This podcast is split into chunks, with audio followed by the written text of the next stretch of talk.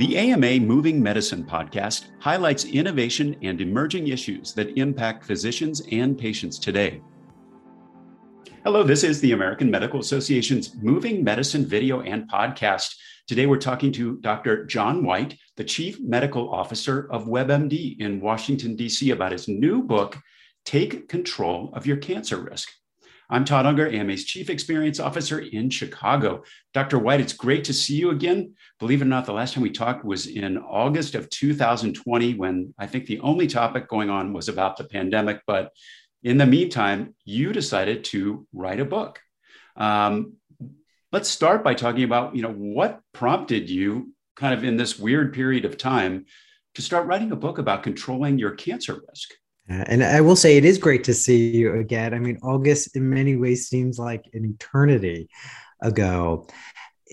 Todd, one of the reasons why I wanted to write the book was around this issue of myths. We're seeing around uh, the COVID pandemic, the misinformation, but there's also a lot of myths around cancer. And, and the biggest myth has been that it's primarily caused by genetics or just bad luck and there's nothing that you can do about it. And the reality is, only about 30% of cancer is caused by what we would say are inherited mutations or, or family history. The rest is primarily influenced by lifestyle. And although nothing is 100% preventable, we have learned through science that you can reduce your risk by deciding what you eat, how much you exercise, your level of stress, the quality of your sleep, and these are all things you have control over. So, like, you're not kidding when you say take control of your cancer risk. You got 70% of the factors there. And some of the things you just named, and we're going to go into that in more detail. Uh, why don't we start with, uh, you know, so this outline? You, you, talked about what you eat, how much you sleep, yeah. you know, your exercise, your mental health. This is, you know, uh, a pretty solid formula for, I guess, living well. Uh, mm-hmm. One would say in these days. Let's let, let's talk a little bit more in in detail. Um, let's, uh, for instance, let's go for food. Yeah, uh, tell us more. F- food is a biggie, so I'm glad you started with that. And I always try to get people to recognize that food basically is medicine. It, it truly is as powerful as a prescription drug. So, Todd, when you're deciding whether you're going to eat those potato chips or an orange, what are you going to choose? In general, you want to choose those things that are going to boost your immunity, boost your overall health. And, and that is an orange. yeah, I, I know you you eat healthy, but most people don't think about it that way, and they really think, really, food's impacting uh, whether or not I get cancer. And, and there's a couple ways it does that. It does that because of its impact on our weight. And we do know that cancers relating to obesity are increasing, but it's also about the packaging of food, uh, what's in them in terms of preserving them, in terms of the way we cook them. So, what science has shown us is that many types of cancer increase when you eat a lot of red meat, processed meat, refined grains, all the cookies and candies and, and pastries and sugary beverages. Those increase your risk. So uh, the fact that I kind of gave up refined sugar uh, 20 years ago, believe it or not, is a good sign. Although my daughters may never forgive me uh, for the amount of attention I put on that.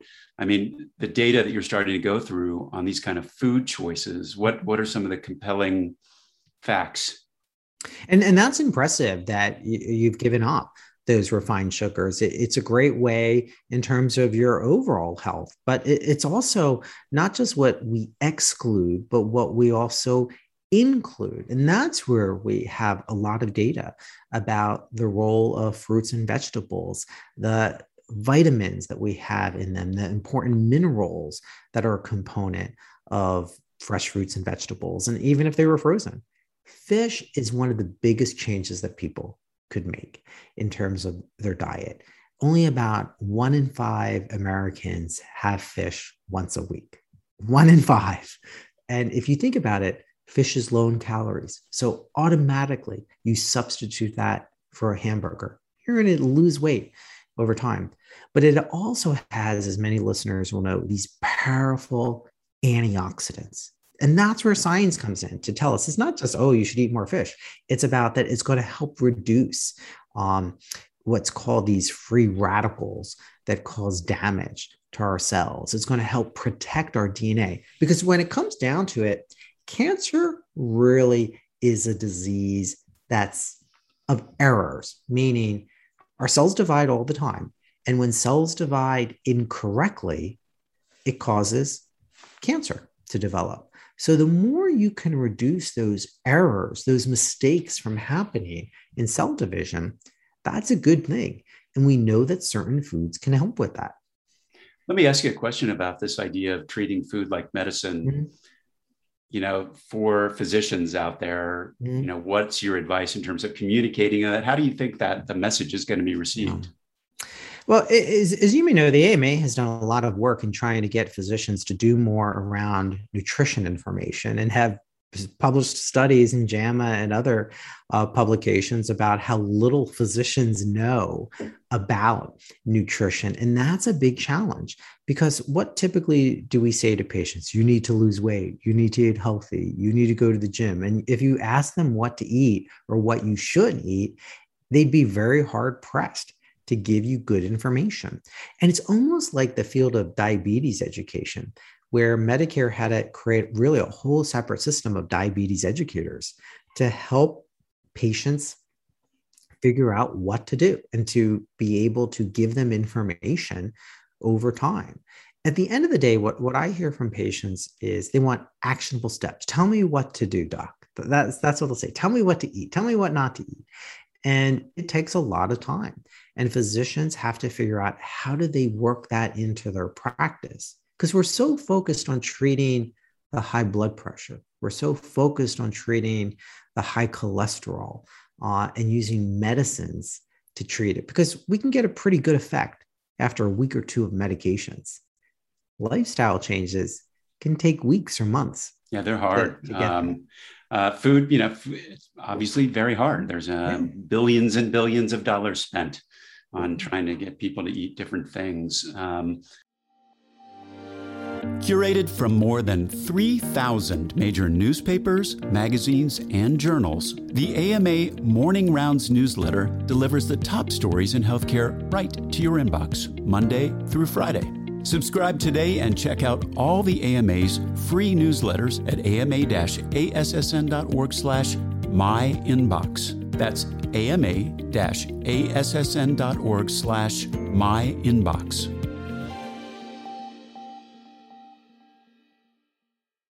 How about exercise? I mean, yeah. who doesn't know that exercise is good for you? Right. And who regrets going to the gym or going for a run? Do you ever say after you did it, mm, I wish I didn't go? You know, how do you feel? You feel great, like you're king of the world. You can do anything.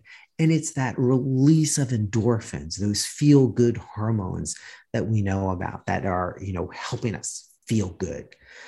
The issue in cancer prevention is it is about some level of intensity, doing it at moderate intensity. And I'm sure many of our listeners know patients who walk 10,000 steps a day and say, Why aren't I losing weight? You know, why, why aren't I feeling better?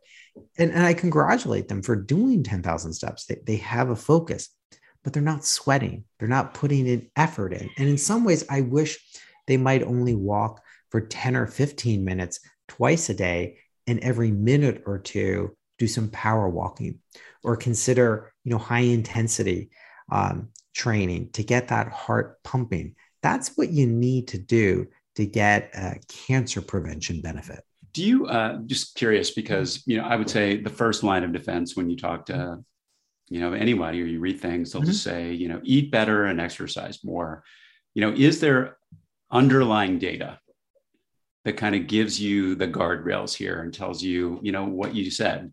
Yeah, Please we have just new, tell me what to do. we have numerous studies in terms of AARP has done a bunch of studies um, in the past looking specifically at diet, the role of red meat, the role of processed foods. We've seen the same in terms of the role of whole grains and low fat dairy. And it's the same in exercise in the American Cancer Society in terms of their recommendations are based on science. Now, it's hard to be fair in terms of saying that this is what exercise did to reduce your cancer risk. Exactly. This is the same you know for food. But it's really that that range of activities that you're doing in terms of eating healthy uh, exercising you know several times a week that's going to improve your overall cancer risk. And you know no one challenges it for heart disease right? We call it cardio right even yes. the name is implied and we know the benefit of exercise in terms of its impact on the heart. It's the same type of benefit in terms of really protecting ourselves, protecting our dna which is basically you know the way that cancer uh, gets you know on the move. It, it, it's again back to that creating errors in cell division well let's let's talk about something well on the other end of exercise which is about sleep. Yeah. And this has probably uh, obviously been a big issue in the pandemic. Uh, people are not sleeping very well. Uh, and uh, I think you know I think just the the emphasis on sleep and the quality of sleep mm-hmm. is something I'm reading a lot about.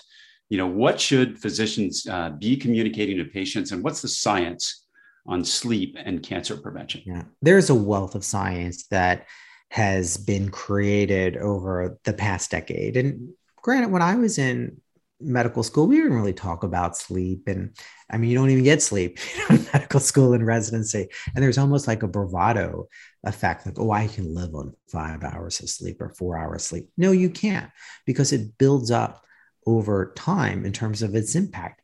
And the impact really is on the role of cortisol, melatonin, and other hormones, that circadian rhythm that gets disrupted, that then creates problems in cell division. Fascinating report out of the Netherlands years ago, or might have been Denmark, I'm gonna have to check now, where they looked at shift workers and the incidence of hormone dependent cancers, breast cancer, prostate cancer. And they saw an increase, particularly in breast cancer, in those persons who worked these odd shifts, right? So you work at night, then you come back, you know, in the day and have to go to sleep, and you don't do that. And they saw a significant increase in breast cancer that they ultimately compensated women who were shift workers and had breast cancer. I mean, the correlates are there, the hormonal aspects are there in, in terms of the science. We've learned that sleep isn't your brain turning off uh, and you, go dormant. You're still flushing out the mm. lymphatic system. You're, you're getting rid of toxins, you're resetting. And, and that's overall important for your overall health as well as cancer prevention. Well, uh, your kind of fourth component of this is mm-hmm. just another thing that's uh, really taking a bit of a hit during mm-hmm. the pandemic, and that is on mental health. Yeah. Um, you know, you say in the book it's very important to recognize the, the mm-hmm. mind body connection. Mm-hmm. What is the correlation with cancer? Yeah. And we really have known about the mind body connection probably for a thousand years, but no one really wants to put it into science. And if you think about it, when you're stressed, many people can feel it physically the the palpitations the sweaty palms the abdominal issues. There, there's no doubt that there's an impact on the mind and body. It's the issue of chronic daily stress that's impacting your cancer risk. And what we've also learned about cancer in the last decade or so is that in many ways it's a disease of inflammation. And we all know that inflammation is bad. And when we're stressed, we make errors in our daily life, right? So if we have a toxic boss, it's hard to get your work done because you're stressed. If you're rushed to do something, you make mistakes.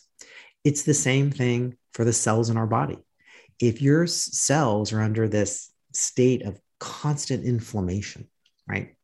and you're trying to divide and and create an environment where you're not getting damaged constant stress is going to make it much harder and you're going to make those mistakes there's also a concept where cancer cells have to have a home to survive in your body and, and reproduce and, and chronic inflammation provides that environment for your body for cancer cells to replicate and to reproduce and to take over your normal cells. And we've seen that over time. So, again, it's these multiple aspects of your lifestyle that overall are going to contribute to your personal cancer risk. I think you know the four pillars that you you mm-hmm. point out. You know, uh, eating, mm-hmm. uh, eating right, sleeping right, uh, mental health, um, and exercise. Yeah. Like that is the recipe. Uh, again, kind of a mm-hmm. classic recipe uh, you know, how did the pandemic uh, affect this? Maybe it's actually yeah. really good timing for your book because I can't imagine it's been a positive effect. I think uh, it's made it much this. harder. I mean, mm-hmm. we, we know, first of all, that many people delayed their cancer screenings, and some of them are never going to come back to have it screened or going to come back many years. And there's estimates that at least 10,000, you know, cases of cancer will present much further along than they would have because of delayed screenings because of the pandemic. But for many people, and it's been estimated that you know the majority of americans have gained at least 10 pounds of weight. It's been you know we've been sitting around on zoom calls all day but we've also been eating what typically are the comfort foods for us the ice cream the the baked goods. No one seems to be eating hummus and carrots. Yeah i'm seeing a lot a lot fewer pictures in my instagram feed yeah. people's bread that's right. Um, so maybe we've turned a corner on hopefully, that. hopefully, Hopefully. but it's also still to get patients to see that correlation. And, and I've had many patients with type 2 diabetes, and I tell them that, you know, if they lose weight, they likely could, you know, reduce the amount of medication that they're on. And I do have patients that say to me, well, I've been overweight, you know, for 20 years. So, so it can't be related to my weight because I've only had diabetes for two years. And they're not making that it's the the daily choices over time that overall impact your health. So, you know, I never say to patients, you can't have, you can never have a hamburger, you can never have French fries, you can never have ice cream, but you can't be having them every day. You can't be having them three times a week and think that there's no impact for your overall health. And that habits are formed over time. So people say, oh, you know, I don't, I don't like uh, fish. I don't like, you know, vegetables. I had a patient once who said to me, I don't like water. And I knew watching that, like there's okay. no taste to it. Like, come on, you don't like water. Uh, but I convinced her she liked soda. So I convinced her, why don't you try sparkling water first? And it doesn't happen after the first time or the second time or the third time. You know, it can take seven, ten times of tasting something before you decide whether or not you like it. it it's the same thing with physical activities. I've had patients say, "Do you think I should, you know, try swimming?" And I'll ask them if they like swimming, and they'll be like, "Not really. You know, it's a lot of work. They got to find a pool. They got to get." I'm like, well, "Why are you choosing swimming? You're not going to stick with it. You have to choose something that you enjoy. It doesn't mean having to go to the gym or even leaving your home, but but the challenge." Todd, is that as physicians, we're not empowered to have that type of time to talk to patients about the changes that they need to make. It's much easier for me to say, Have you heard your colonoscopy yet? You know, have you had your mammogram? You're due for that. And forget, okay, we can't screen for a lot of other cancers. That makes it even more important to adopt these lifestyles because we've all seen patients, and it's kind of like a self fulfilling prophecy. We tell them to lose weight, eat healthy. We don't give them any guidance. And then they come back six months, a year, their weight keeps going up. And we think, see, like people, people don't do it. They, they won't follow it. But we really don't empower them. And, and again, it's partly that we're not well skilled in terms of what's the specific information that we should give them. Uh, you know, obviously there's a lot of confusion about that. Mm-hmm. So uh, that guidance, kind of guidance would be extremely valuable. You know, in addition to that, you know, and in closing, what do you hope that physicians are going to take away from a book like this? What kind of changes would you like to see them make? I hope many of my colleagues realize that the pandemic for many patients has really reinforced for them the importance of their own health and self care and realize at the end of the day, the job isn't what matters. The commute, you know, may be worse than you actually thought. And you need to focus on your own health, your mental health, your physical health. So I, I think patients are going to be more attuned to this messaging of what they need to do. And what we've learned during the pandemic are that physicians are a trusted source, that that's where people are going to for credible information. And now's the time to really try to shift the paradigm from the sick care system that we have, where we're so focused on giving medications, where we're so focused on treating the disease as it's further along, and maybe try to shift some of that time and effort to preventing disease and illness. I mean, that, that's a much bigger issue. And I know the AMA has been working on that for many years, but that's what's ultimately going to improve overall health of society and, and give people you know, more quality in, in their lives as well as length of their lives. That's what really matters. See, and I thought this was just a recipe to keep get me back into my suits by the time I start seeing people again. That's right. But Nobody's going to wear uh, suits anymore, Todd. I, I, I, have a closet full of uh, of them that would argue otherwise. Um, but uh, it is good to know, and it is a very empowering message to say you've you have a big control over yeah. Uh, this kind of cancer risk. Uh, and I look forward to reading the book. Uh, thanks for joining us, Dr. Whyte. I really appreciate it. Take Control of Your Cancer Risk is available on Amazon, Barnes and Noble, and a number of other retailers. A link can be found in the description of today's episode. Check it out. Uh, we'll be back soon with another moving medicine video and podcast. Be sure to click subscribe on AMA's YouTube channel, Spotify, Apple, or wherever you listen to your podcasts, where you can find all our videos and podcasts at ama-assn.org slash podcasts. Thanks for joining us. Please take care. This has been Moving Medicine, a podcast by the American Medical Association. Subscribe to other great AMA podcasts available wherever you listen to yours, or visit ama-assn.org slash podcasts.